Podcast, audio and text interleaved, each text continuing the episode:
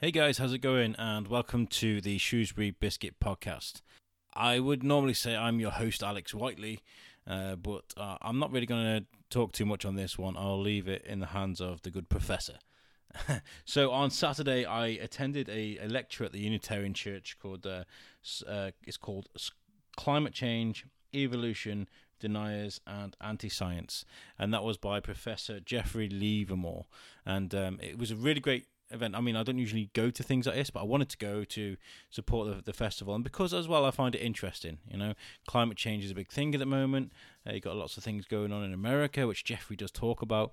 Uh, lots of people don't believe that climate change, uh, greenhouse gases, and all of this is is um, legitimate, but it really is. And uh, Geoffrey will tell you, talk you through that. Um, I spoke to Geoffrey after the the lecture, and I asked his permission if I could just share the lecture so people could listen to it. People might be really interested. Um, the Unitarian Church could only fit, fit so many people in, and I guess more people might want to listen to it what I took from that event was as I looked around the room and uh, I could see people of all ages. There was a young lad behind me, could have only been in his early teens, that was enjoying the lecture. Uh, so it goes to show that everything that's going on with this Darwin Festival at the moment is for everyone, and uh, this was a great example of that.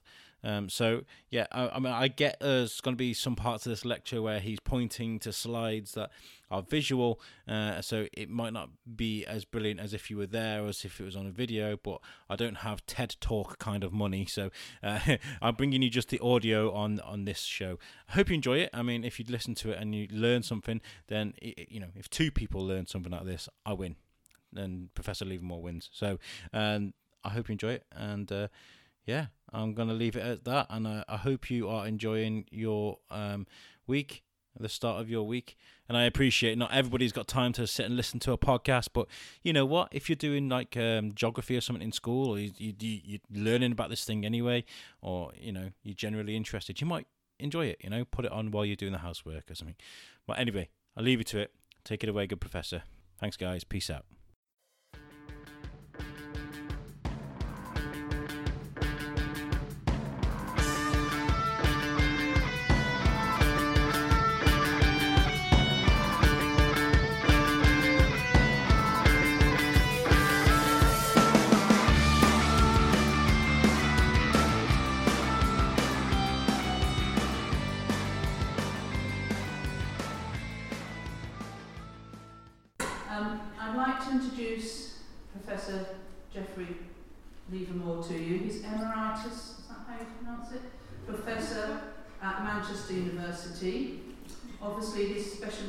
Climate change and the built environment, because that's what he's going to talk about.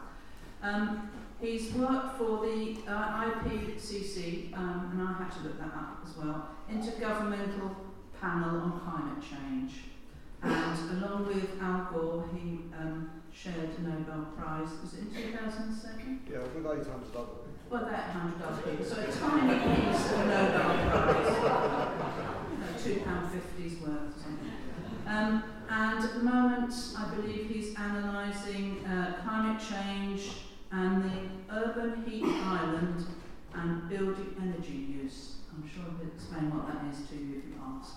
Thank you very much, ladies and gents.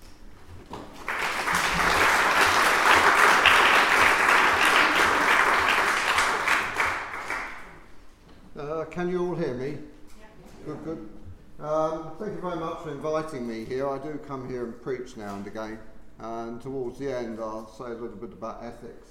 Um, and I will mention a bit about evolution, although I'd stress that I'm not a biologist, I'm a physicist, and uh, I'll be talking mainly about uh, climate change and buildings, and also the facts and climate deniers. Um, what I'm going to do is uh, climate change to start off with, and then the built environment, uh, renewables and new technology. Not quite as much on that. Unexpected consequences, climate and evolution deniers, they seem to go together, and anti-science and the importance of science. Sorry, I'm probably uh, standing in the way. And a little bit at the end on ethics and morality, and then finally conclusions. Um, and we have questions at the end. If there are any burning questions or somebody thinks I've said something wrong and controversial, please shout out. Uh, right, so climate change, just to talk a little bit about this. Um, we've got the greenhouse effect. Um, there's the solar constant, which is uh, pretty constant depending. It varies a little bit uh, by about 10 watts per metre squared. This is the solar radiance that hits the Earth's atmosphere from the sun, and it is remarkably constant, and uh, irrespective of sunspots and so forth. So when we look at this, you see on the left there, the world consumption is much less than total solar insolation, the amount of solar radiation, um, by a considerable amount. And the first thing you think is, well, we could use solar a lot more, um, which is indeed uh, perfectly true. Um, but a lot of that goes into the atmosphere and it's generating wind, clouds, and so forth. That the whole of our existence depends on the sun. And uh, if I go theologically, it's no surprise that our early ancestors were actually sun worshippers, because without the sun, we are dead. And all our fossil fuels come from the sun effectively, which has been uh, the plant growth, the tree growth has actually formed all our carboniferous fuels. And we can actually use it directly as well. And if we look at it, the steady state balance here, the amount of radiation coming in equals the amount of radiation going out. So we've got the uh, 254, 235 on the left there, um, here, and the amount going out is uh, exactly equal to what's coming in. So it's steady state. This doesn't mean to say it's going to stay like that forever because we actually are contributing more carbon dioxide. So this is just an elementary picture of what's happening. And it's the fact that the short wavelength radiation from the sun can get through the atmosphere but the long wavelength radiation, when it hits the Earth, the Earth warms up and it gives that long wavelength radiation, which is absorbed by the atmosphere, particularly by carbon dioxide and also water vapour. Um, so, water vapour is also a very good greenhouse gas, but the fact is that it only stays up there for a certain time, and most of it seems to come and fall on Manchester. Um, but it's a regular cycle, whereas the carbon in the carbon dioxide we're putting into the atmosphere at the moment can stay up there for hundreds of years. So what we're actually doing now is affecting generations for hundreds of years to come. Whereas the water vapour that goes up there comes down fairly quickly. And it's just like a greenhouse that the glass will let short wavelength radiation in, but it will not let the long wavelength radiation out. And this is why greenhouses get uh, fairly hot. So this is the greenhouse effect here, and it's circular there, whereas it's absorbed into the atmosphere. Some of it escapes and some of it comes back down again. And it gives us an average temperature on the Earth of about 14 degrees C. And the greenhouse gas effect is good because if we didn't have this gas here and we just had the radiation escaping, the temperature would be about minus 14 to minus 20 uh, and it would be a snowball. So our life here depends on greenhouse gases. It's just that we don't want too much of them. And we can see that the carbon dioxide is increasing from this uh, graph, and the red line goes up and down because most of the greenhouse gases come from the northern hemisphere where we've got the majority of land and we've got the seasons of summer and winter. And during the summer and spring, the carbon dioxide is absorbed as the vegetation grows, and in the winter it doesn't. So we've got that zigzag line, but the general trend is up.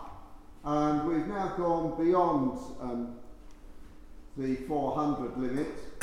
Um, there's 380, but it's gone beyond there. This stops at 210, and it's regularly marching up there.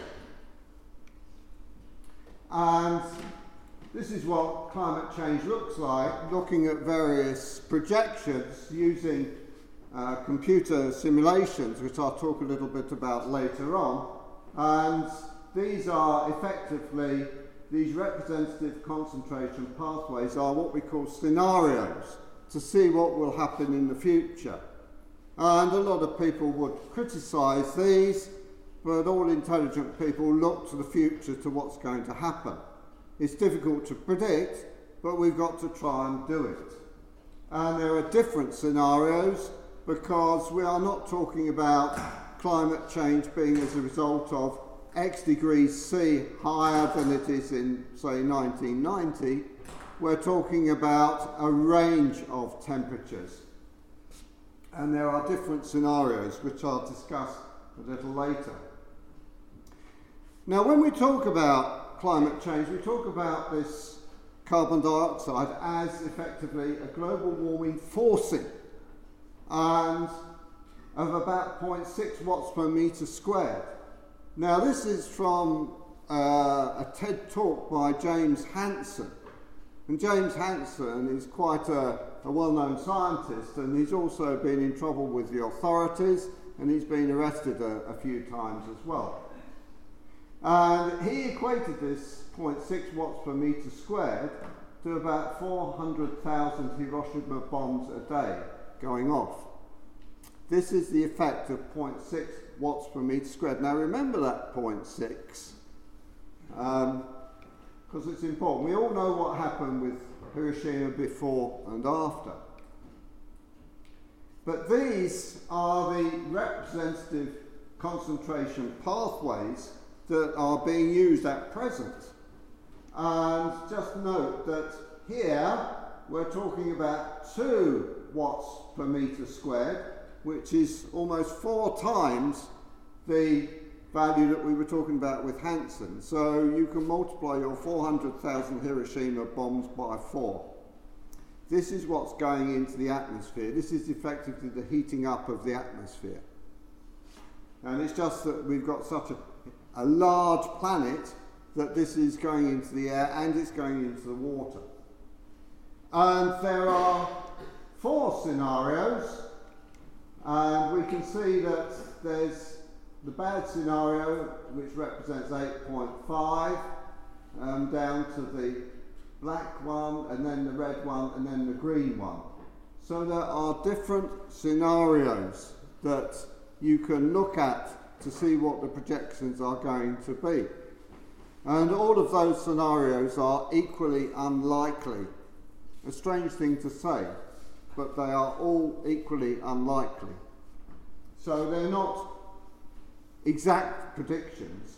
And the grey areas are plus and minus. With all experimental data, you have a certain amount of experimental error. So we're not being exactly precise in what's happening, but we're looking at trends.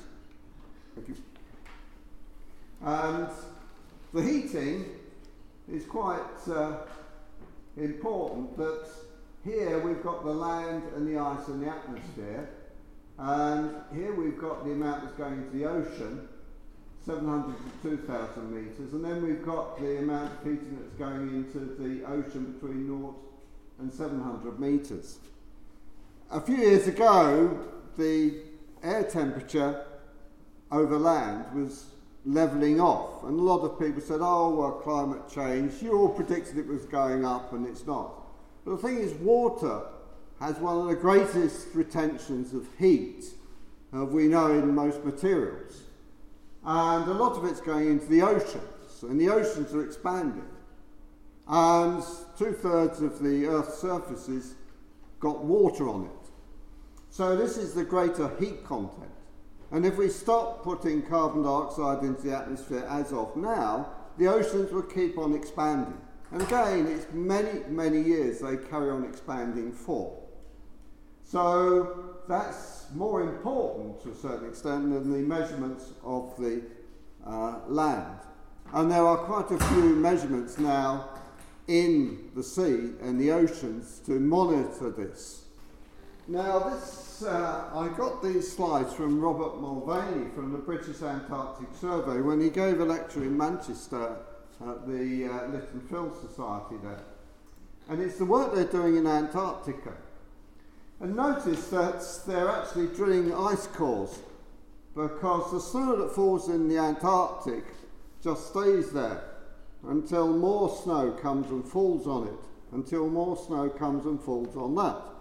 And the end result is you get a layer building up of snow which then turns to ice. But the great thing from the scientific point of view is that you've still got little pockets of air that are trapped within the snowflakes and around them. So when you actually drill down and get these ice cores, um, which can go down kilometres, you can actually analyse those little samples and find pockets of air. And chemists can do wonderful things on that and work out what the atmosphere was many, many hundreds of years ago. And if we. This is one of the uh, samples that he actually handed round a sample like this, and you put it up to your ear, and you can actually hear it cracking because as the air in there expands, it starts cracking the ice. And you're actually listening to uh, air that's been trapped there for hundreds of thousands of years. And they can then analyse that. And once it's uh, analysed, you can look at some of the chemicals there. Now, if you remember nothing from this lecture apart from this one slide, this is very, very important because there are isotopes of carbon. Now, carbon traditionally has a nucleus with 12 nucleons, protons and neutrons. Um, but you get isotopes where you can get an extra neutron added on. It makes no difference electrically and chemically to that carbon. We all know about carbon 14, which is for radioactivity. And that's how you date things because it's got a long life, but it's radioactive and decays. Carbon 13 is stable, but it's also got a nucleus that is slightly bigger than carbon 12. Now I'm getting onto slightly thin ice here, and I'm looking around. There are some very good uh, biologists around. That the interesting thing is that photosynthesis has actually evolved. And in the old ancient times, a lot of the trees and vegetation was what they call C3. Little carbon 3 is the basis of the photosynthesis.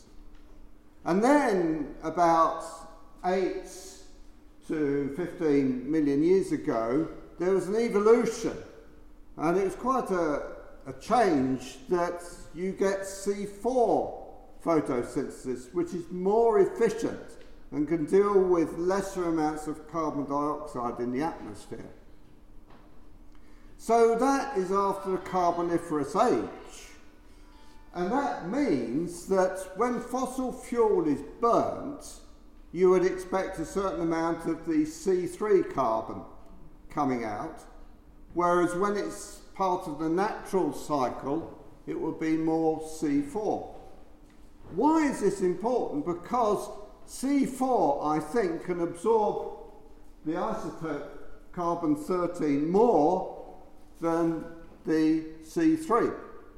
So we can differentiate between whether that carbon dioxide comes from carbon, which was the ancient C3 route, or whether it's more the C4. Now, C3 and C4 are still mixed up, but the various proportions, and we're talking about a very small amount of carbon that is carbon 13.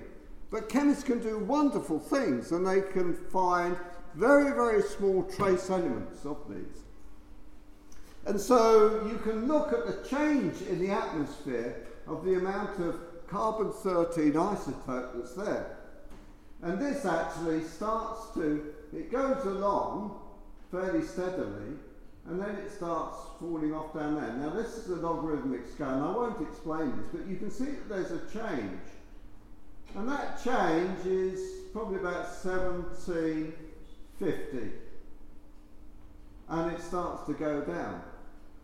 Why? Because we have the Industrial Revolution and people were burning a lot of coal.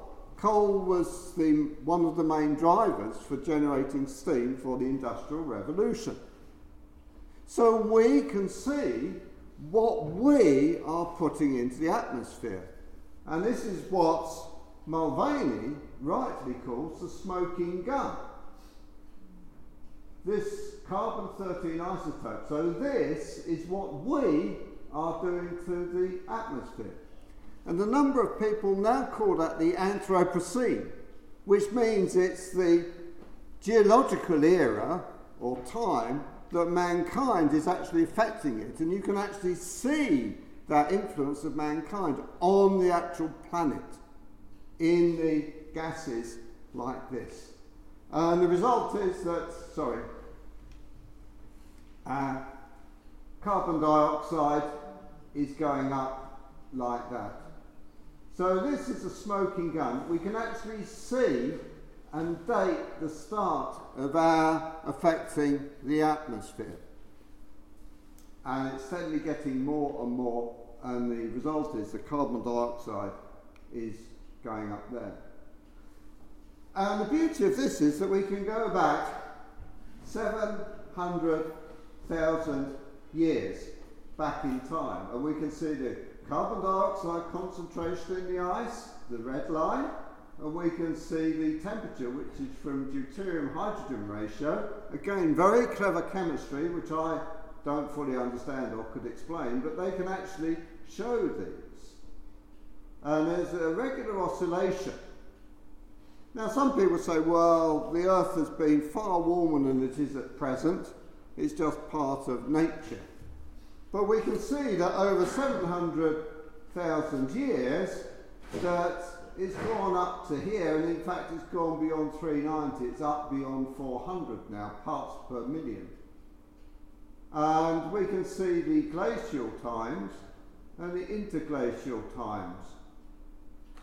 And I think even Donald Trump would appreciate what's happening here if he cared to look at it. And if we look at the explanation of this, this is due to the fact that the Earth's orbit does change slightly over thousands of years. So the eccentricity here changes, and we see that the um, precession changes there, and the tilt also changes. So we've got periods here that are combined of 40,000 years, 100,000 years, and gives rise to interglacials of about 10,000 years. So this is why there is a variation in the temperature, the Milankovitch cycles. A Russian that worked this out, I think probably about 50 years ago, um, why we do get the ice ages. And in fact, we're probably due to go into an ice age fairly soon. And in about the 1970s, people were getting worried that we might be heading for it. But I think the fact that we're putting so much carbon dioxide into the atmosphere has uh, put pay to the next ice age for quite some time. So, those are the important things, and when we put this into the models, we can see that there's a range of temperatures which go almost up to 6 degrees here and about 1 degree there. So we've got different scenarios. So when people criticise scientists about their climate change projections, they say, oh, it's not going to rise by 6 degrees C. There's a range there are different scenarios because we don't know fully what's going to happen. It is actually from the models, the mathematical models, that they are producing. And people say, well, you know, they're just models. You put rubbish into a computer, you get rubbish out, which is perfectly true.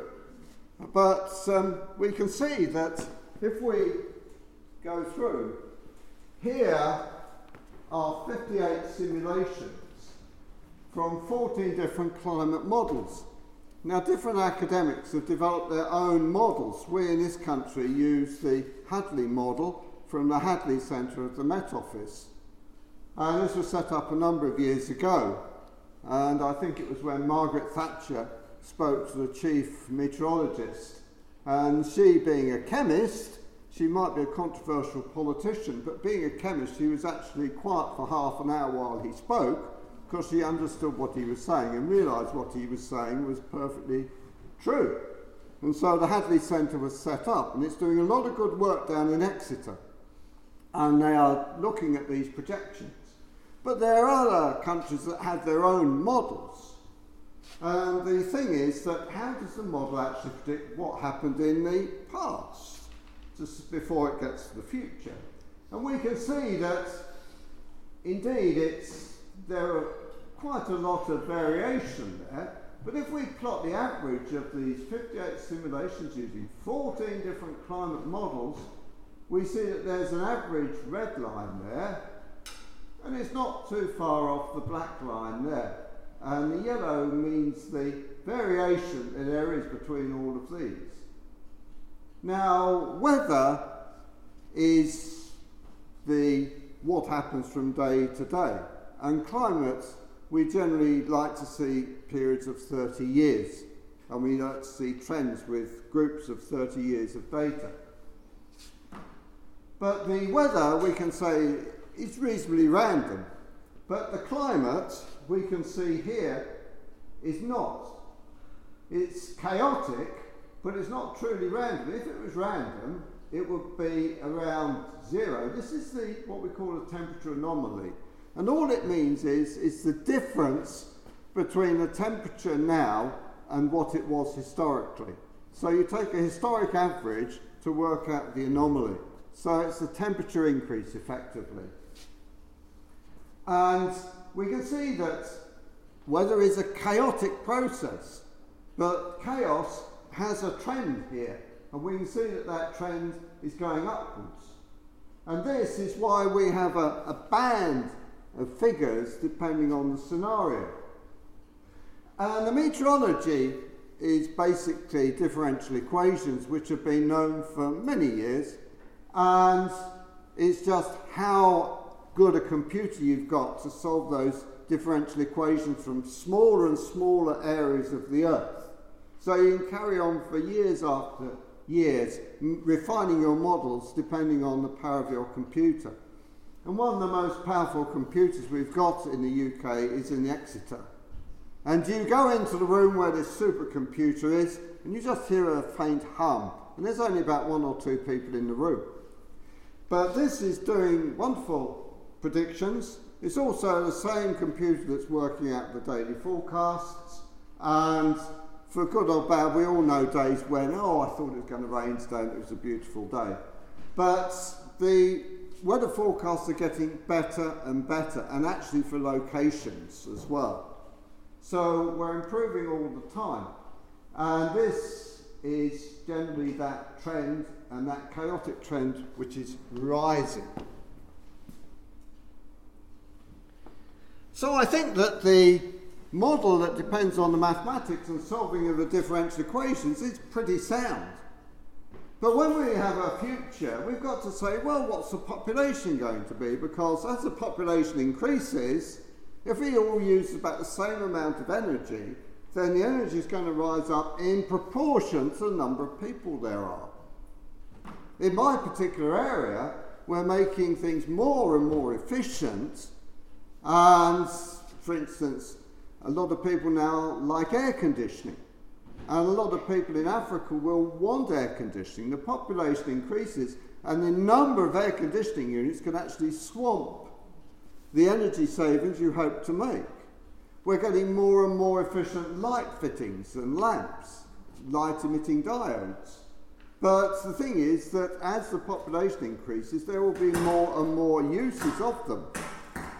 And I think that you have to therefore have a prediction of what the population is going to be. And we can see that there are four scenarios for how the population is going to vary. The worst is going to be about 12 billion there, or it could even, those are the error bands. So we've got to use that as well. And again, the United Nations have groups working on this to predict what the population is going to be because we have to plan food and things like that. And I think David Attenborough has recently raised the problem that our population is increasing. One of my best PhD students is now the Minister of Energy in Burkina Faso, one of the poorest countries in Africa. And when he was doing his PhD, we were looking at the energy consumption. But by 2030, their population will have doubled because medicine is now so good that people don't die in childbirth and they keep an old folks like me alive. So you've got that problem that the population in areas outside Europe is going to increase enormously. Also, some people say, well, who cares about what happens today because we've got a generally rising economy and the gross domestic product will go up, which means effectively these people will be wealthier than us. They will be able to afford to do all these things. They'll be able to afford solar panels and wind turbines. Who cares? Well, the thing is that that is true, but we should care because there are certain things that money cannot buy. And if we have irreversible things, and uh, I suppose a slightly trivial example would be if polar bears become uh, extinct, although I suppose to biologists and that, that's a very serious matter. But however much money you've got, you might not be able to bring them back at all. And it's that worry about we go beyond the tipping point of the earth that we become into a situation where we cannot do anything about it. And people are therefore worried about 2 degrees C, and it's now being ratcheted down to 1.5. So these models are also in there, and I think the most robust part of that model is actually the weather part. And again, we can see that we've got this variation. So it's not one figure, there's a variation. And when people come to, for instance, just design a building, a building is around for 50 years. So what's that building going to be producing in greenhouse gas emissions in, say, 50 years' time? You have to look at the data, choose the scenario you want to use, and do a number of runs on the computer model to see what it's going to produce. And that's quite a difficult task itself. Most people tend to use the middle scenarios, um, so that in the middle there and around in the middle there. But the other interesting thing is that I mentioned this two degrees C rise. Um, Paul Ekins, who's actually a control engineer who's become an economist, which means I understand what he's talking about. So he's uh, quite an interesting character.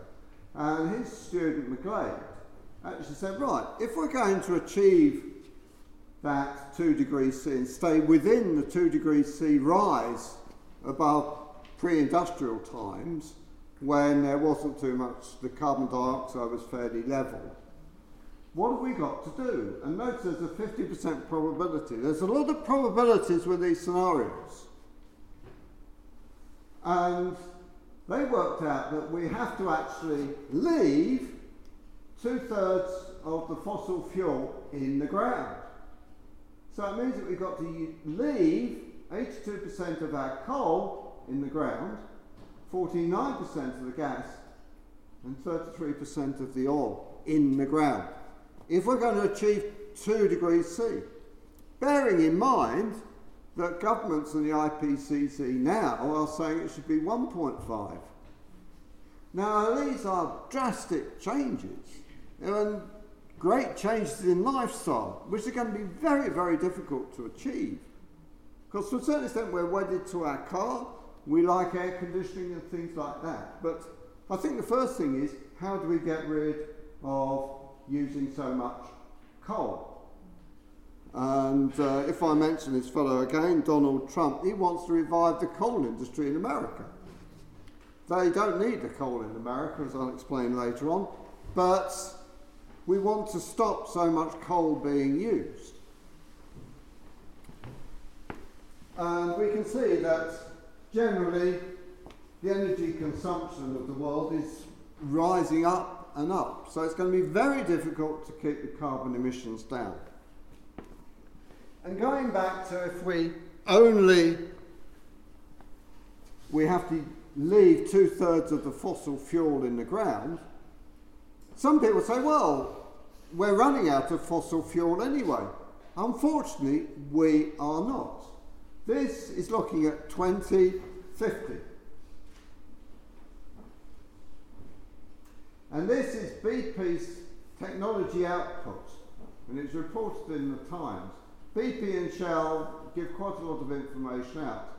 Now, the demand for fossil fuels in 2050 is 2.5 trillion barrels of oil equivalent.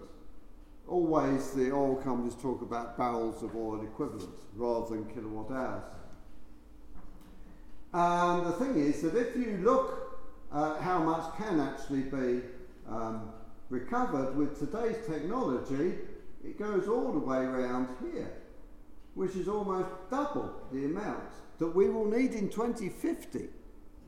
And if you then look at new discoveries and new improved recovery like fracking, we've got three times as much fossil fuels as we will need in 2050. So there's no worry about us running out of fuel. We've got three times as much as we need in 2050. So this is all rather worrying. And the Intergovernmental Panel on Climate Change, which is part of the United Nations, is now has as president this man here, Professor Lee Ho Sung. And I'd just like to talk about the IPCC because this is what a lot of the information, this is what a lot of the governments take into account. And it looks at the technical and socio-economic information on risk of human-induced climate change, its potential impacts, options for adaptation and mitigation. It is not to do its own research or monitor climate data. Its assessment on peer-reviewed literature. Now, peer-reviewed literature is one of the great achievements of academic life. It's not somebody's opinion that you will read in a paper, like the Times or the Telegraph or the Sun. If an academic has an idea, they write a paper, an academic paper, and submit it to a journal. And there, other academics are invited to review this paper anonymously. And academics don't really get on. Because if you haven't got a wonderful discovery yourself, you might feel quite happy that you've stopped a colleague's wonderful discovery because it said, no, it's not correct. And you can say anything you like there because it's anonymous. And this is what science is about. It's about disputation and arguing about things. There's no stitch up between climate change academics. They're all after that money themselves. I mean, Margaret, my dear fiance here, Margaret Carter, uh, we actually worked in the same academic department. Yet Margaret was in a different research team from mine. And it's taken Margaret a few years to get used to the fact that perhaps I'm not too bad after all. That's I think that peer reviewed literature, and this was shown in that I was actually looking at some papers and some work, and I saw this fellow had been a professor at Harvard, and I thought that sounds quite good, and it was looking at genetics and behavioural science, and he come up with some conclusion about morals, and I thought that'd be quite good for a sermon. So I got his book and I went through it. And then I saw on Wikipedia that somebody doubted some of his results from some of his experiments. And in America, they've got an institution which deals with things like this. And to cut a long story short, he's been asked to leave Harvard and he hasn't gone back there because that data was fiddled. There was some time ago a Japanese researcher in genetics and was getting some very interesting results. So interesting that other people wanted to reproduce them and they couldn't. He committed suicide. So, this, when there's a contentious issue, peer review is a good way of arguing about things and coming up with the possibly how you can approach the truth, whatever the truth is sometimes.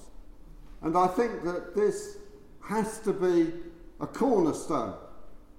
That there are people that will write about climate change who don't have an, even a GCSE in science.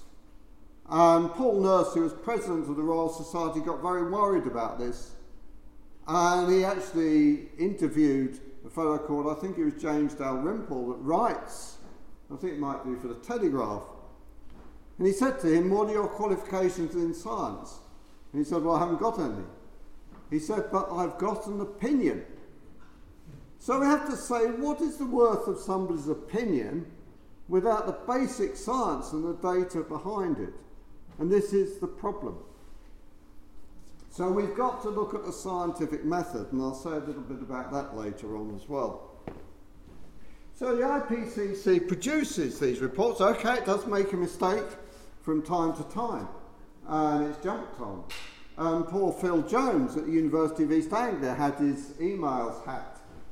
And Phil Jones did say some injudicious things and didn't want certain people's work published in the uh, IPCC report.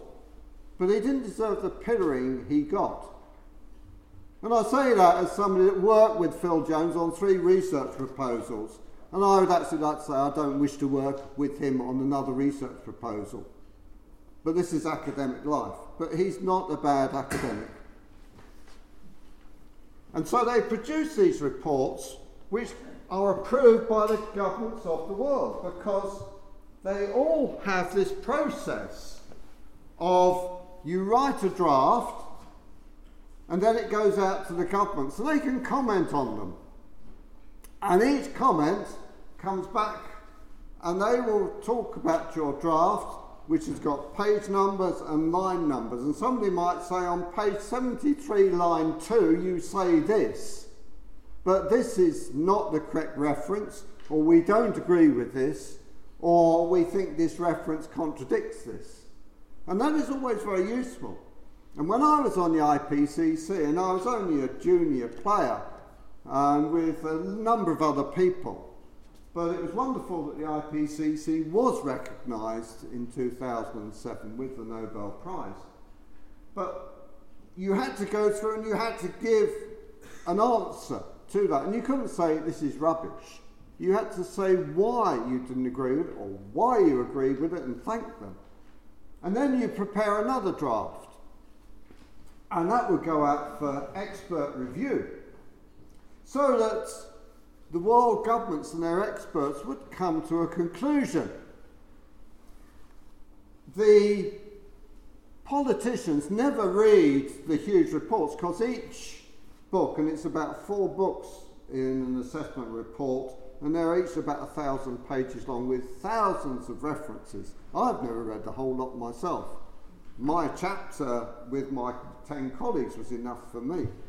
But there are summaries for politicians so they can have the condensed version and their advisors can tell them what's happening. And all these IPCC reports have been through this process. And the majority of governments throughout the world, including the American government, have approved it. Their scientists have said, yes, this is correct. So, this is the world opinion. And yes, there are still arguments going on in science. We don't know everything by any means. The wonder of science is we don't know all the answers, we never will. And that's the beauty. There's plenty of work still to be done. But now, my particular area, I'd just like to say a little bit about the built environment. The surprising thing is that when we did our report in 2007, the buildings have a great potential to save greenhouse gas emissions.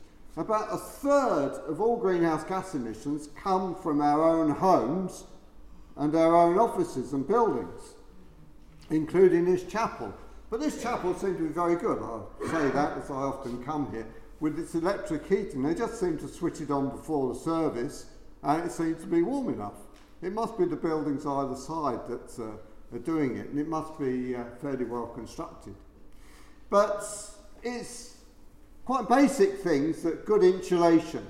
In this country, we don't need to have heating or air conditioning. We should be able to design buildings where we need very little, and that you could have a type of passive house where if you feel a bit cold, you just do a few press ups, get yourself warmed up, and you feel a bit warmer.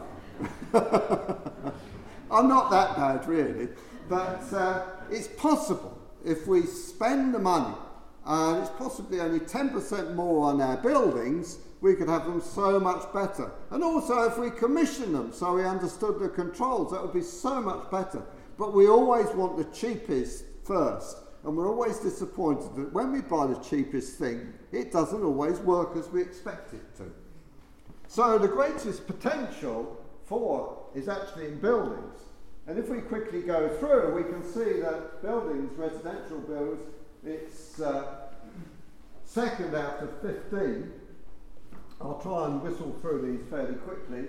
We've then got road transport, um, deforestation, and then we've got commercial buildings.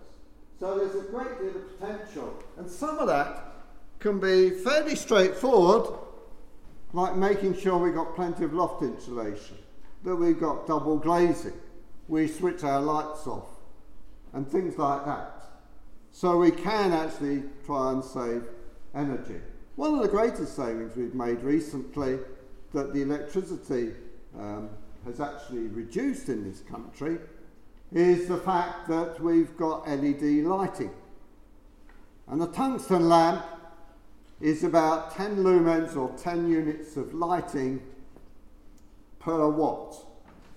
Um, sorry, 10, yeah, 10 lumens per watt, whereas an LED is 100 lumens per watt. So it's 10 times more efficient. And its science and engineering is improving, but it's slowly improving.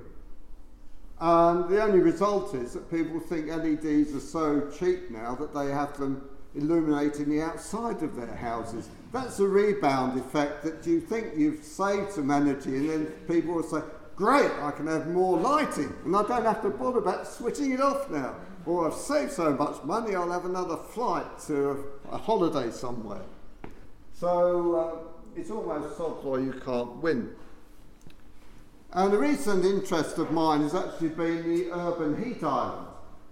And the urban heat island simply means that in areas like Shrewsbury, at night time, it's slightly warmer here than it is in the countryside. When I was working in London, I used to stand on the platform at Wandsworth Station waiting for the train. And at dusk, you'd often see starlings in beautiful flocks flying around, heading for Trafalgar Square because they spend the night in Trafalgar Square because it's nice and warm. And then they come out to the countryside and get the worms and do their business, and then they'd roost back in Trafalgar Square. This is because the urban heat island is generally warmer in the urban areas and the towns, and this is showing the day and night time uh, for the town. But when we do our measurements, we often uh, have uh, weather stations that are well out in the countryside. But the countryside, we can get very good temperature measurements and wind measurements, but at the end of the day, 66% of the world population in urban areas by 2050. We are all heading towards the cities. And this is the problem, especially in China, where they've got great poverty in the rural areas. And for that government in China to make sure they don't have an insurrection. They've got to make sure that they keep the peasant population having a better quality of life. And a lot of them will be moving to cities. And you'll find cities there with 10, 20 million people. I think Chongqing, which I was at a few years ago, is about 20 million, and Shanghai is probably about 30 or 40 million. Incredible. I mean, when we think of our emissions in this country, they're dwarfed by what happens in China. And also, it's worth pointing out that we're very proud of the fact that our carbon emissions tend to be going down.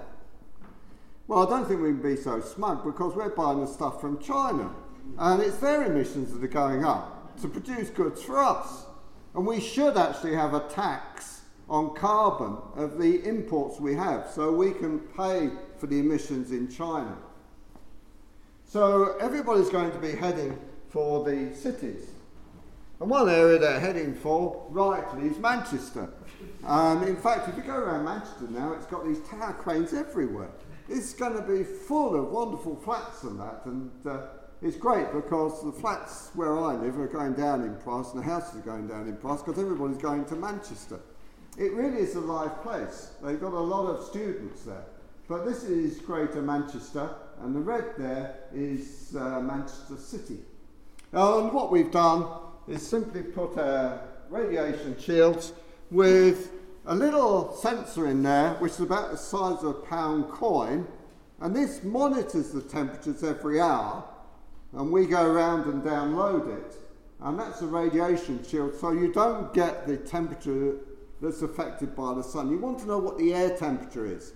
And if the sun shines on your sensor, it puts a very high temperature there, which is false. And we put these round Manchester on lampposts like that.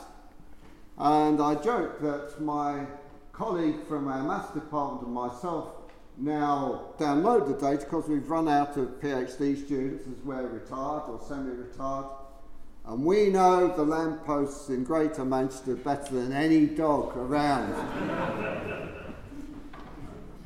and we put them around Manchester in uh, circles so we can see how the urban heat island spreads out. And one of our Chinese PhD students did this, and he loved Kentucky Fried Chicken. And every time we go out, we see that there's a sensor near a Kentucky Fried Chicken shop. And uh, Henry, um, we told him he's now working in Nigeria. We said, You'll be really pleased, Henry, that they've opened two new Kentucky Fried Chicken shops and they're near your sensors. So I think you must have shares in Kentucky Fried Chicken. And then we take that data and we see that the urban heat island is mainly at night time and we, this is what we call the urban heat island intensity and it simply means it's the temperature between the urban area and the rural area. So if it's positive, it means that the urban area is warmer. If it's negative, it means it's colder. And generally, the effect is greatest at night, um, and that's the winter time. It's that tail there and this tail here in summer. So it simply means that you could have a hot summer's day in an urban area and it doesn't cool down and you can't sleep so well because the building hasn't got rid of its heat overnight as it normally would. I realise that this is probably getting a bit uh, scientific and esoteric, so I'll uh, go on fairly quickly. The, looking at renewables and new technology, just to talk about things, I mean, we showed that solar radiation coming into the Earth is quite considerable, and here in Germany, they've got some solar panels and we've also got a number of solar panels in this country, although the feed-in tariff has been reduced to virtually zero now. Um, but uh, these are the things that uh, a lot of these solar panels are made in China, and they've got a far greater efficiency than photosynthesis. So it's no surprise that a number of farmers have put them in their fields because they can probably get more money that way than they can growing crops or having animals there. And you can actually have near zero energy buildings, and I was involved with Daikin, an air conditioned uh, manufacturer, and also they produce heat pumps. And they have a heat pump in his office here, which is uh, in Ruhr in Germany, and it's uh, actually has solar panels here, and it's got geothermal heat pump. And this is to try and reduce the amount of energy it needs. And with the solar power, if you look at it over the whole year, you find it actually produces more solar power than it actually uses. So it produces more electricity than it uses. It's an all electric building. And it's slightly positive 977 kilowatt hours over this period. So it is possible. Um, in this country, I think we're getting more low energy housing, they sometimes call them passive houses. That when we look at the energy required, if we look at the Sahara, and there's not a lot going on in the Sahara, if we put photo cells of this size in the Sahara, we would produce enough electricity for the world. Oh, please switch it off. We've got to save energy, haven't we?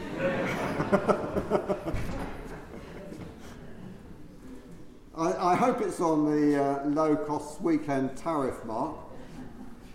And if we look at this little square here, that would do for Europe.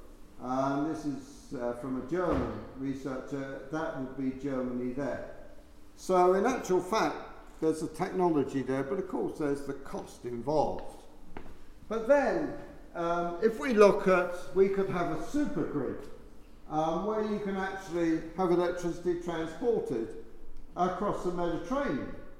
So that a lot of the solar here could go across and help what's happening in Europe or go south so that Africa could be self dependent on solar power solar thermal or photovoltaics. And there's also wind that could be connected up, and also geothermal and biomass.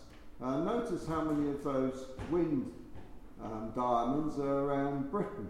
And we've got one of the best countries um, for wind energy.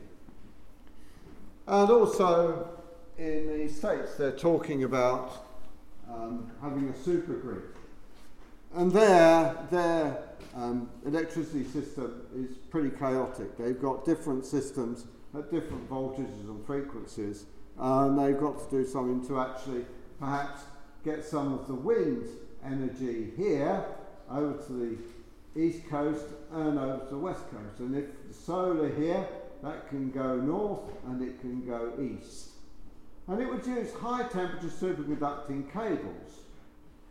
And the refrigeration loss is estimated to be half the resisted losses. Um, I've got these slides in because I did have to give a talk at a superconducting conference. And here is actually um, the type of superconductor cable that we're talking about. And it, it could actually have a DC supergrid and it would reduce pollution. And also, it had hydrogen because a lot of people are thinking hydrogen is the fuel of the future. Because you can get your wind turbines just simply generating hydrogen, and you then use this as a fuel. And you can also use it to be cooled down, so it's a cryogenic material to keep the superconducting cables very uh, low temperature. Because superconductors have to be kept very, very cold, so you'd lo- use things like liquid hydrogen or liquid helium to keep them very cool um, because the resistance then decreases substantially. And they're very good for long distance travel for electricity, transporting electricity. But again, it's a cost. And I think at the end of the day, if we're going to actually achieve carbon savings and reduce greenhouse gases, is going to be at some expense. And here's the superconducting cable itself. Um, And this has actually been installed in Germany and it's actually been running since 2014. And you could, for instance, take this into the centre of a town and they are financing this simply for the fact that as it's DC and they've got different ways of using DC, it doesn't use large transformer sites. So just the cost of land in the city centre of having a smaller substation saves the cost for having this superconductor. But it is something slightly experimental. But then we talk about trying to save energy and unexpected consequences. And uh, here they are, these two dinosaurs saying we're at the top of the food chain and rulers have always surveyed. What could possibly go wrong? And uh, here's this meteor that's just about to land near Mexico, which uh, they think did for the dinosaurs. Unexpected consequences. The tragedy of Grenfell Tower where insulation was put on the outside to try and make this tower block much more energy efficient. Similar things were being done in Salford. And I looked at these Salford blocks and I saw this going on and I thought, yeah, that's really transforming. It's doing a lot of good. I used to work as an energy manager in Wandsworth and our tower blocks were quite a problem for us. Um, and I think they've now been sold off and they're very expensive flats with good heating and with good security. And that was one of the problems security of some of these flats when they are in local authority control. But the thing is that this was done with uh, good intentions. £10 million was spent on putting insulation on this. The only thing is that uh, quite a few of the firms were penny pinching and did silly things. And some of the people that were selling the insulation were lying about the properties of the insulation material. Also, the fire regulations hadn't been upgraded. The government said that if you change the regulation, regulations are bad for industry and capitalists. They don't like too much regulation. And therefore, if you amend your fire regulations, if you put one new clause in, you've got to take three others out. So, how you can do something like that is just a, a simplistic thing that uh, politicians come up with, which is crazy. But our fire regulations are very difficult to understand, and it's quite a complicated issue. And I think the Grenfell Tower inquiry will carry on for some time.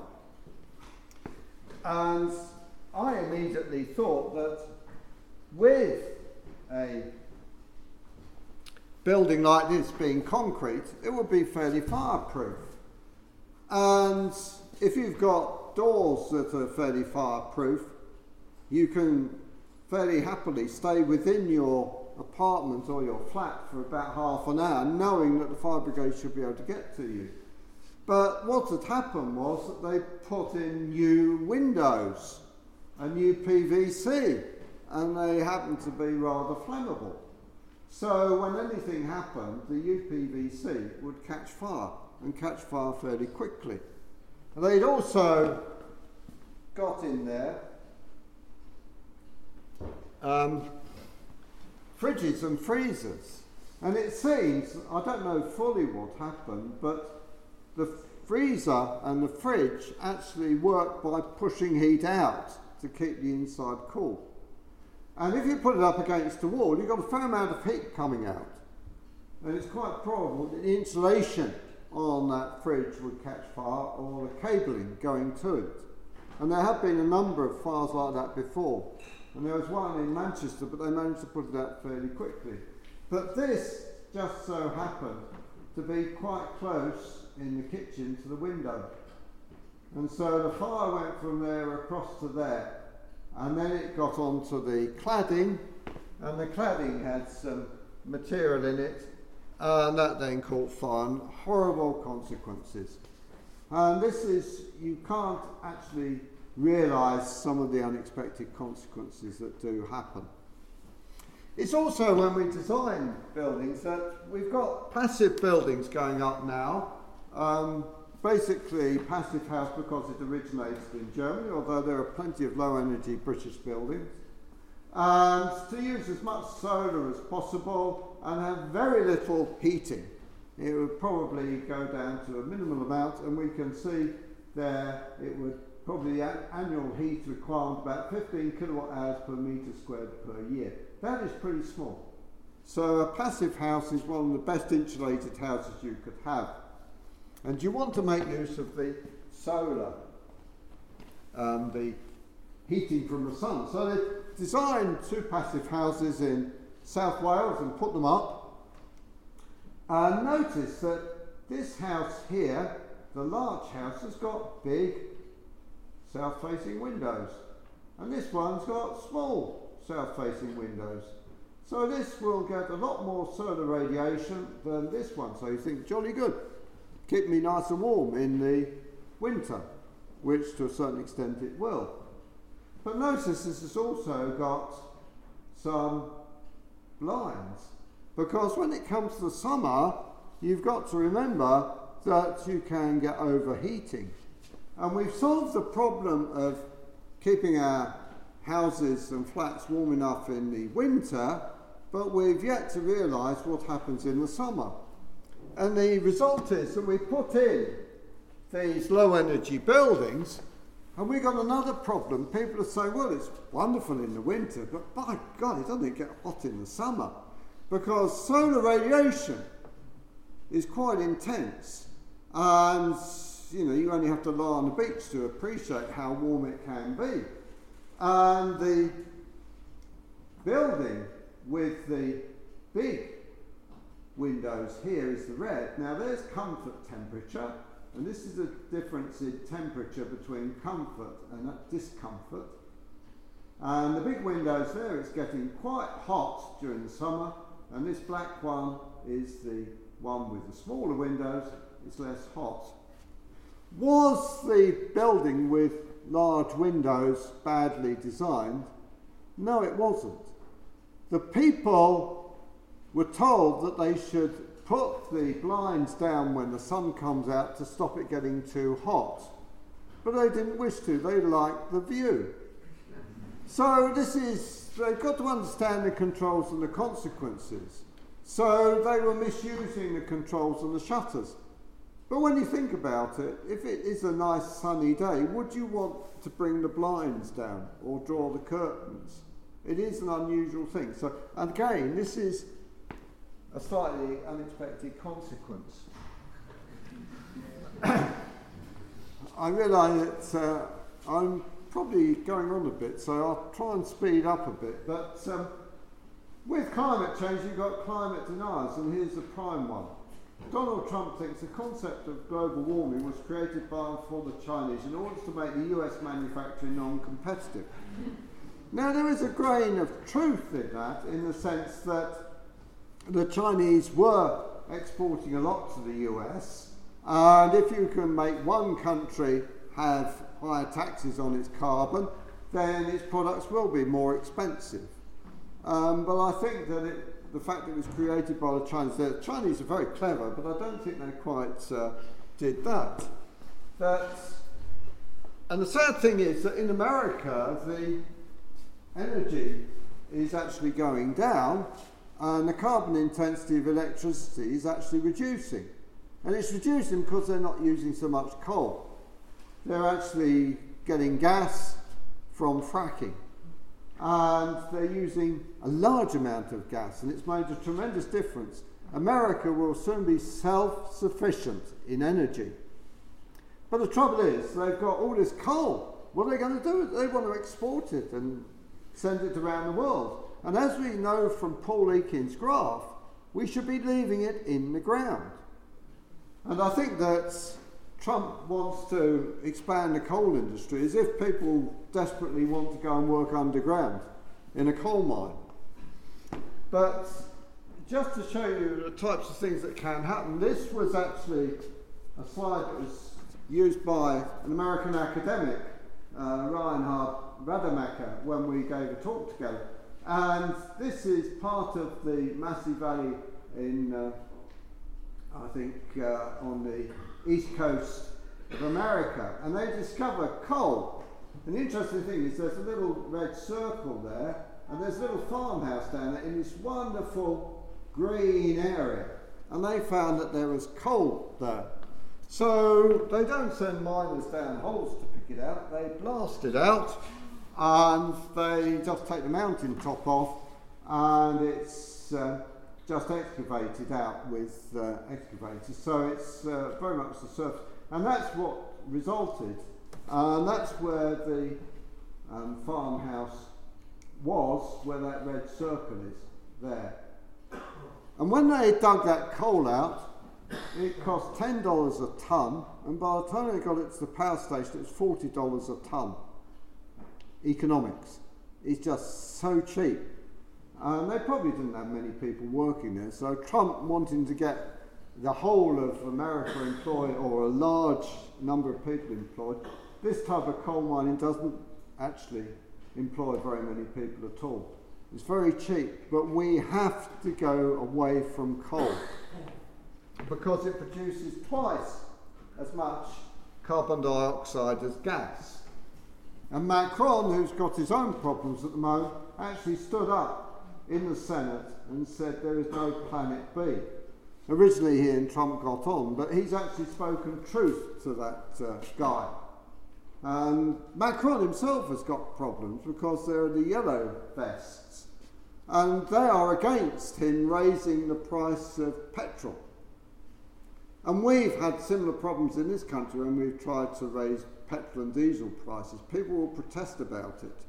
But it's got to be done effectively so that we can actually reduce the amount of energy that we use. Energy is far too cheap, far too cheap. But there are also other people from America that do not agree with Trump. America's doing wonderful things on saving energy. The person leading my group on the IPCC came from California, from the Lawrence Berkeley Laboratory. And they're doing wonderful work in California. And most of the states in America are actually in favour of reducing energy, going green, and so forth, especially in California.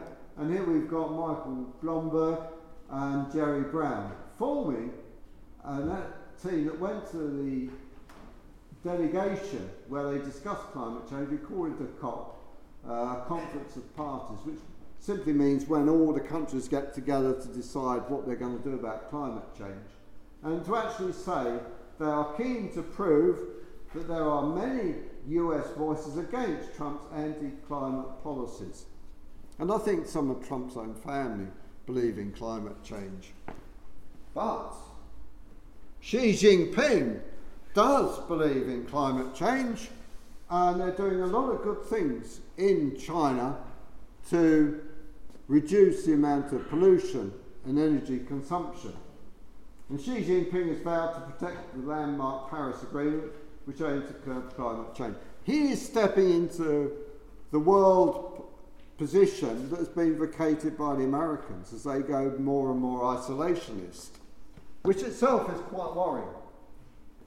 From an energy point of view, though, they're producing a lot of power from wind, far more than the United States, and uh, there's the United Kingdom down there. We're a much smaller country, but that's what China is actually doing because they know that pollution and climate change is a serious problem.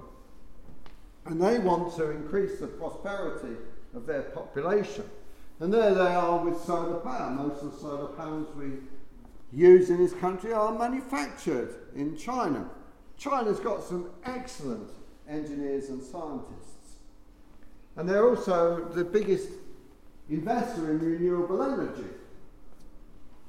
And they are also the biggest helpers for developing countries. And that's is a good sign and a bad sign. It means that most countries in Africa have been bought up by China. China is becoming a very powerful country. Now, I don't want to go too much into politics, but I was in China recently, and Xi Jinping is there for life. They love big data. They are monitoring everybody in China as to what they do on a quite minute scale. The Chinese Communist Party is a very small minority of the population, but they have a lot of power. And you know the Communist Party members when you meet these people. So it's a very worrying situation that China are the new colonial power. And I think that my student, who was the energy minister in Burkina Faso, Burkina Faso cut off all links with Taiwan. And when he left me for a meeting in England, he said, We're now going to Beijing to talk to the Chinese. And the Chinese are interested in Burkina Faso because they got some gold there. The Chinese are only interested in some of the property they've got or some of the resources that are there. And they propped up Mugabe and paid for millions of pounds so his office could have marble walls for, the, uh, for his office. Um, they also are very keen on getting in contact with the Saudi Arabians since there's been the trouble over Khashoggi. And I think that politically, one's got to be very careful of what they're up to.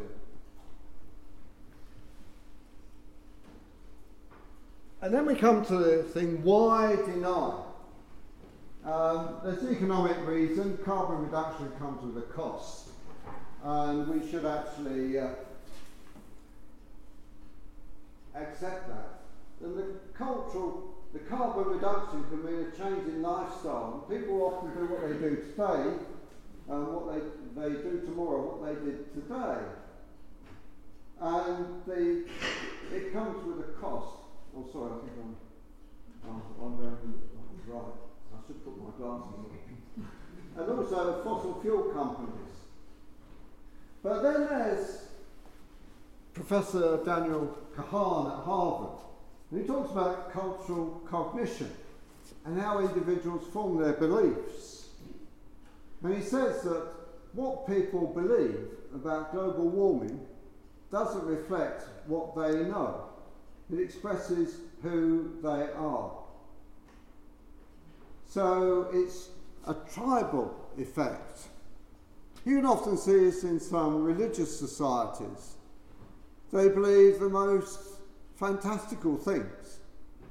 But the more that the world says that's nonsense, the more they have a spirit of getting together, they are the people that know the right answers and that they expect to be persecuted and ridiculed. And Kahan has done work looking at people's political affiliations. And just to say, if we look, the is global warming evidence solid? The Democrats there are between 90 and 88%, whereas Republicans are down here. So you can't necessarily say that Democrats are more intelligent than Republicans, but it's we are all selective in the facts we look at. And quite a few of us aren't as objective as we should be, and I include myself there. But I think there's also anti science. There was once an eminent chemist gave a talk in uh, Manchester, and somebody came up to her and said, You're a chemist. You're responsible for all this plastic in the Pacific Ocean. You're killing off all the animals with this plastic. And she said, Well, plastic's quite a good material. But things can be used well, they can be used badly. And what do we do with the plastic afterwards? And it's that type of thing. It can be used for good and for bad. It almost goes back to how we deal with it. And I think that there was also a person quite a few years ago that C.P. Snow. Now, he was an author and he was also a scientist, so he's travelled both. And uh, yeah, I'm just about to. Uh, he uh, came about with the science um, being the anti science and people being proud of the fact that they read most of the plays of Shakespeare but couldn't add two and two together. You know, that old phrase, oh, I'm no good at arithmetic. But if you said, oh, I've never read any Shakespeare, you're looked down on. Uh, and this war on science, which also goes to evolution as well, as well as climate change. And it's the age of disbelief. A third of Americans believe that humans have existed in their present form since time began. And the news media give attention to mavericks, naysayers, professional controversialists, and tum- table thumpers. Um, so I thought, as it's the Darwin lecture, I better say it's not only climate change deniers, but evolution deniers as well. And here we've got a wonderful centre in Kentucky, I think, where they show Adam and Eve and a dinosaur. So, and the fact that everything started about 10,000 years ago, um, almost as it is today. And Karl Popper actually said that you should have the scientific method. And I must confess that when I was uh, studying science at school, I did have difficulty with evolution. Simply to the fact that I'd do a physics experiment, I'd see an objective, and I could do an experiment and prove something to myself. It's very difficult to do an experiment with evolution. You can't take hold of somebody and see how they evolve. And all the things about missing link. And it's so difficult to get your mind around the millions of years. And the fact it's purely chance that things evolve. So Karl Popper actually says the typical experiment, and I think we've got to go beyond that. And actually say that observation and what Darwin did um, does lead on to excellent science, even though it doesn't necessarily comply with Karl Popper's dictum. And Stephen Jay Gould explains evolution, all organisms related by ties of genealogy or descent from a common ancestry Lineages alter their form and diversity through time with descent with modification. It is not ultimate origins or ethical meanings. It should not be saddled with Western social prejudice. And it's not a concept of progress. And I think that's quite important because things change, but they don't necessarily progress. And this is sad of the evolution to a certain extent. And it came home to me that my late wife had to have chemotherapy. And her oncologist said, I'm sorry, but once you've had one chemotherapy, we have to change the chemotherapy because the tumour cells have adapted and got used to the chemotherapy. And I was talking to another doctor, and they said it's almost evolution in front of you. It's those tumour cells that are fit enough to survive the first chemotherapy, that they will then uh, expand and will actually be not so amenable to being killed off by that chemotherapy. So you're almost seeing something happen in front of your eyes with the horrible uh, instance of cancer. And they also do it with fruit flies there. And there are other experiments where this is done as well. And just to, before I get on to ethics, this fellow, Robert Plomin, is a psychologist and geneticist and looks at why we have certain traits and that they might have genetic origin. And he said that DNA is one of the most important factors in who we are. How DNA makes us who we are.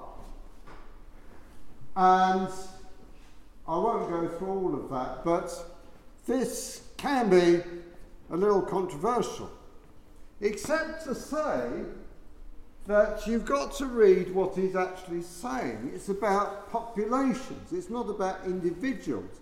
Because you have certain DNA, it doesn't mean say you're destined to do that or this. But the thing is, he uses science and he takes identical twins and fraternal twins and looks at correlations. And when I looked at his book, I thought, this is sound science. It's how you interpret it that be But there's also somebody, Oliver James, um, a highly educated, privileged person from Cambridge University, but he's a writer and journalist, and he's had a career as a broadcaster. And I think the fact that he's a journalist, he probably likes to be a controversialist as well. And he's uh, mocked what Plomin has actually done. Um, but Oliver James himself has been ridiculed by a psychologist at University of Edinburgh who said James wrote a book not in your genes. And he says it's uh, a compendium of psychological myths and legends, and bending over backwards to avoid awkward conclusions. And he says that James is scientifically illiterate. And I think we've got to be aware of that there are some quite highly educated people that will put these books about and these ideas, but there's not a lot of science and that scientific method behind it. And that's the important thing that Plomin has been criticised by Oliver James. That James says he believes that sticking with the genetic story holds out no hope. Instead, he prefers to stick with the environmental story, which is far richer narrative, full of parental missteps, social maltreatment, educational neglect. And I apologise, it's what Robert Plomin said about Oliver James. Um, that there's a bit of a spat between them. And I think at the end of the day, it's the issue of where's the evidence? What's the scientific background to this? Now, Pinker, another American, has actually said the importance of science, new technology, and enlightenment now. That a lot of people think that a lot of the woes of this world are due to scientists and engineers. But Pinker actually uses statistics to argue that health, prosperity, safety, peace, and happiness are on the rise worldwide due to values such as reason, science, and humanism. And he simply shows extreme poverty. Most people think extreme poverty is getting worse. It's not. There's the graph, it's come down. This was a UN Millennium goal to reduce world poverty, and it achieved its target five years early. So there is a lot that's been done that is in the background and we don't necessarily know about it. And there's life expectancy. We must admit that a lot of people around the world are living longer. Whether they're happier is another matter, but we are, to a extent, making things better. And just to finish off, we're in a Unitarian chapel, and I think one of the key things of Christianity, Judeo Christian, and in fact most religions, that love thy neighbour as thyself. Love, I think, equals respect. There are many Greek words for love. Um, but I think it's extended better if you think of Kant, that you act only according to that maxim where you can, at the same time, will that it should become a universal law. I mean, if you love somebody as thyself, I mean, I might say, right, I'll take my next door neighbour, and to show my love for him, I'll take him to a Charlton Athletic football match. And he might be a Shrewsbury supporter, or he might hate football.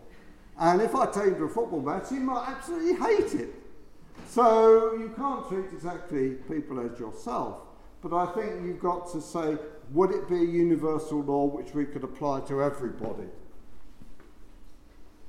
And also that the Stern Review, which came out a few years ago, was criticised because an economist, a very famous economist, a very good economist, he was criticised because of his uh, discount rate to look into the future.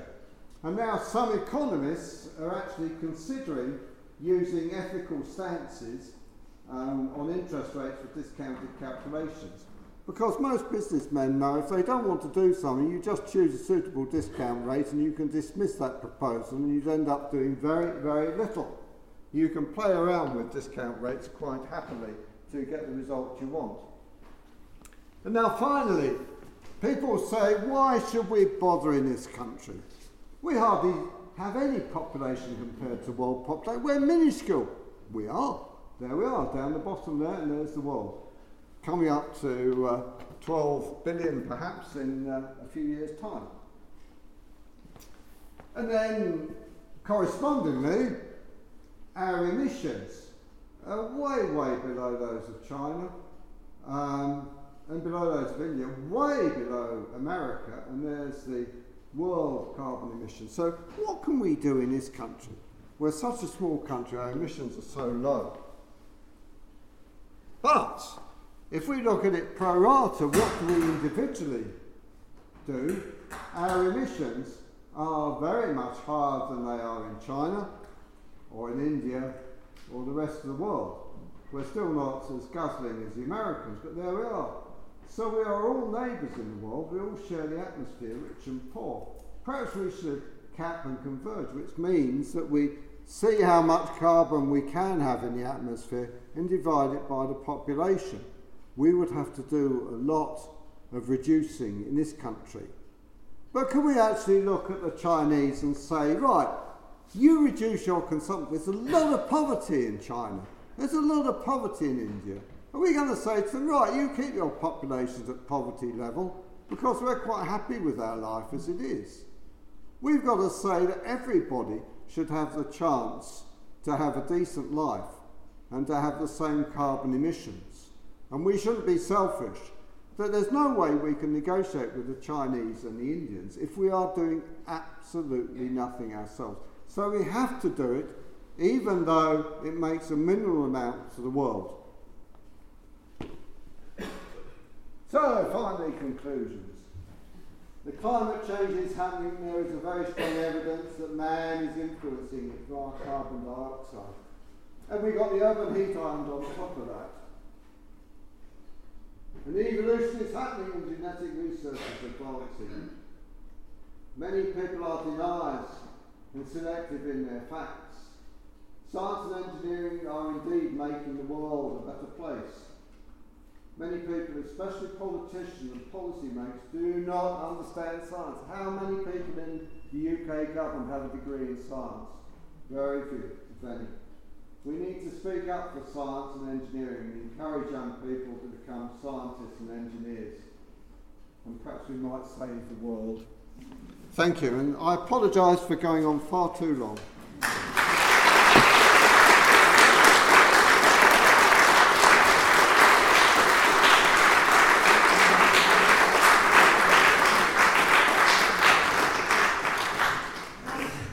I'm sure some of you might have questions, um, and we've got a microphone if anybody wants to ask Geoff some questions. Please put your hand up.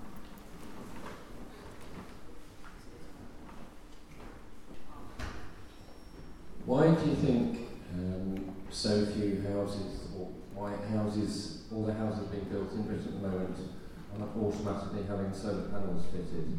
And would it be a good idea if that was uh, implemented?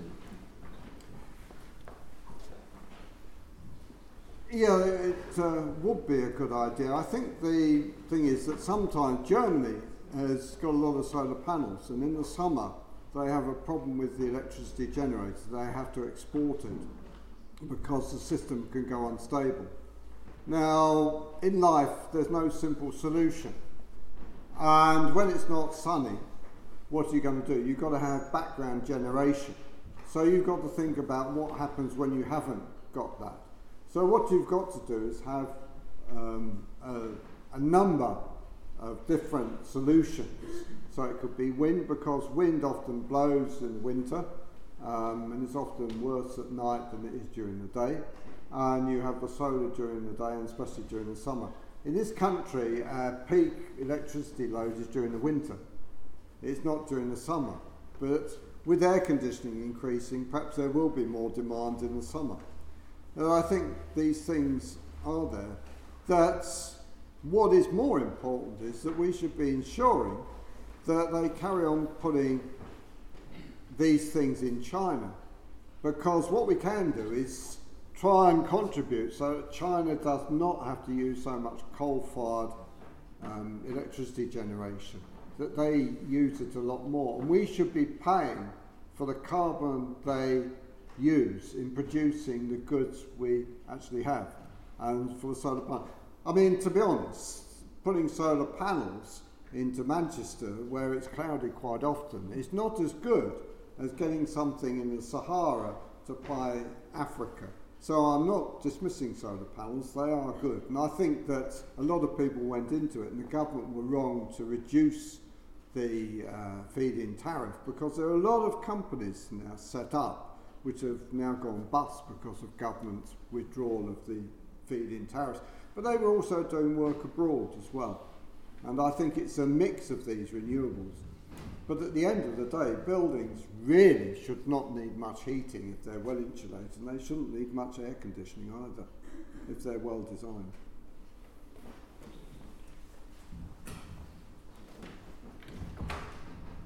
Geoff, regarding the um, renewables that we haven't talked about, is, is tidal. Tidal seems to be there morning, noon, and night, and it doesn't sun, wind, and renewable tidal energy seem to be one of the things that was considered a while ago in Swansea Bay, I think. Yes. One of the projects that was in line for some development, but it seems to have disappeared off the agenda. Do you know why that might be? Uh, yes, I've got a, a few colleagues at Manchester that look at wave power and tidal power. Um, on the waves, we had the bobber in Manchester, the Manchester bobber. And basically, it was a, a little float that went up and down with the waves.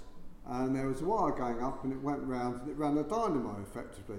Now, that's a beautiful idea.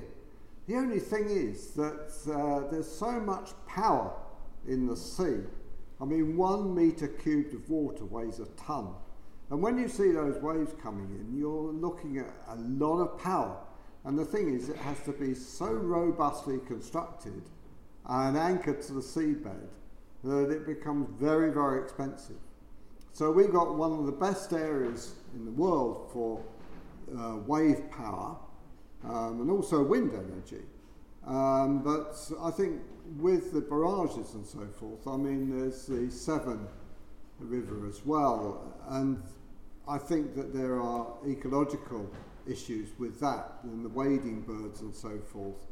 And again, it's a large amount of money, but yes, it could be done. I mean, in France, um, they've got a very good um, tidal system where they've got a very high um, tide. And I mean, well, it's the River Severn, isn't it? I mean, you might even get the Severn bore. You might even get some energy out in Shrewsbury.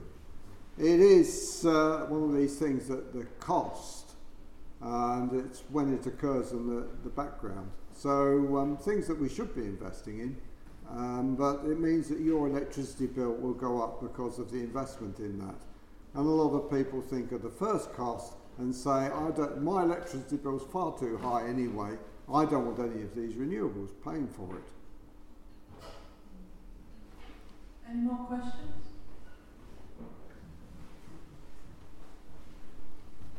Uh, thanks. Um, in terms of what the UK should do to reduce its carbon emissions, um, what is it currently doing that it shouldn't do, and what should be doing that isn't?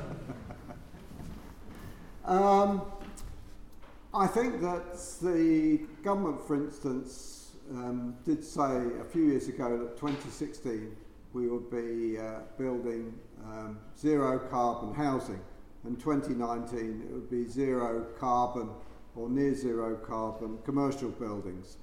Um, I think the building industry behind um, uh, closed doors said to the government, you realise that house prices and office blocks will go up so much in cost, we won't be able to afford it, we won't be able to sell houses and blocks, we'll have to lay off people, don't do it.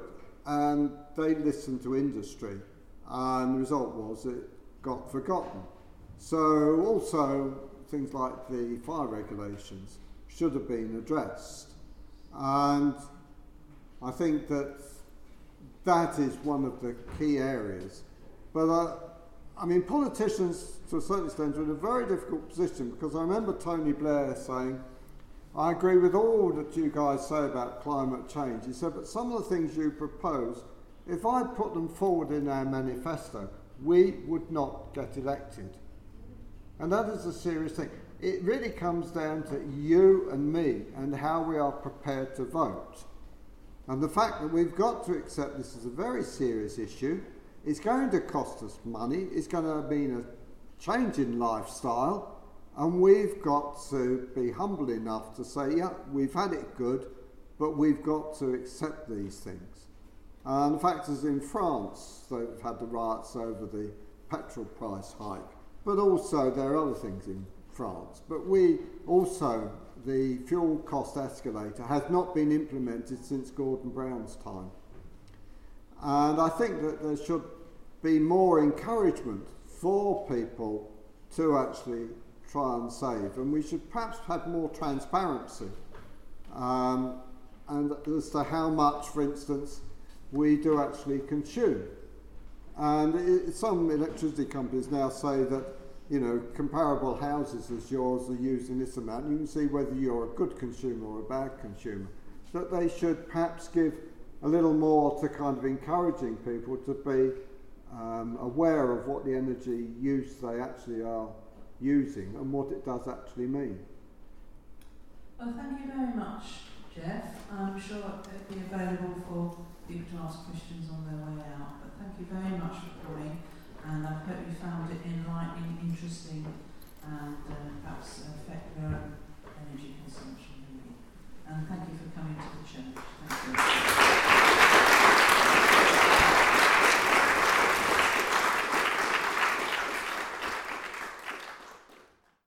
So I think I better add on to this that that was yes a professor uh, Geoffrey Levermore at the Unitarian Church in Shrewsbury.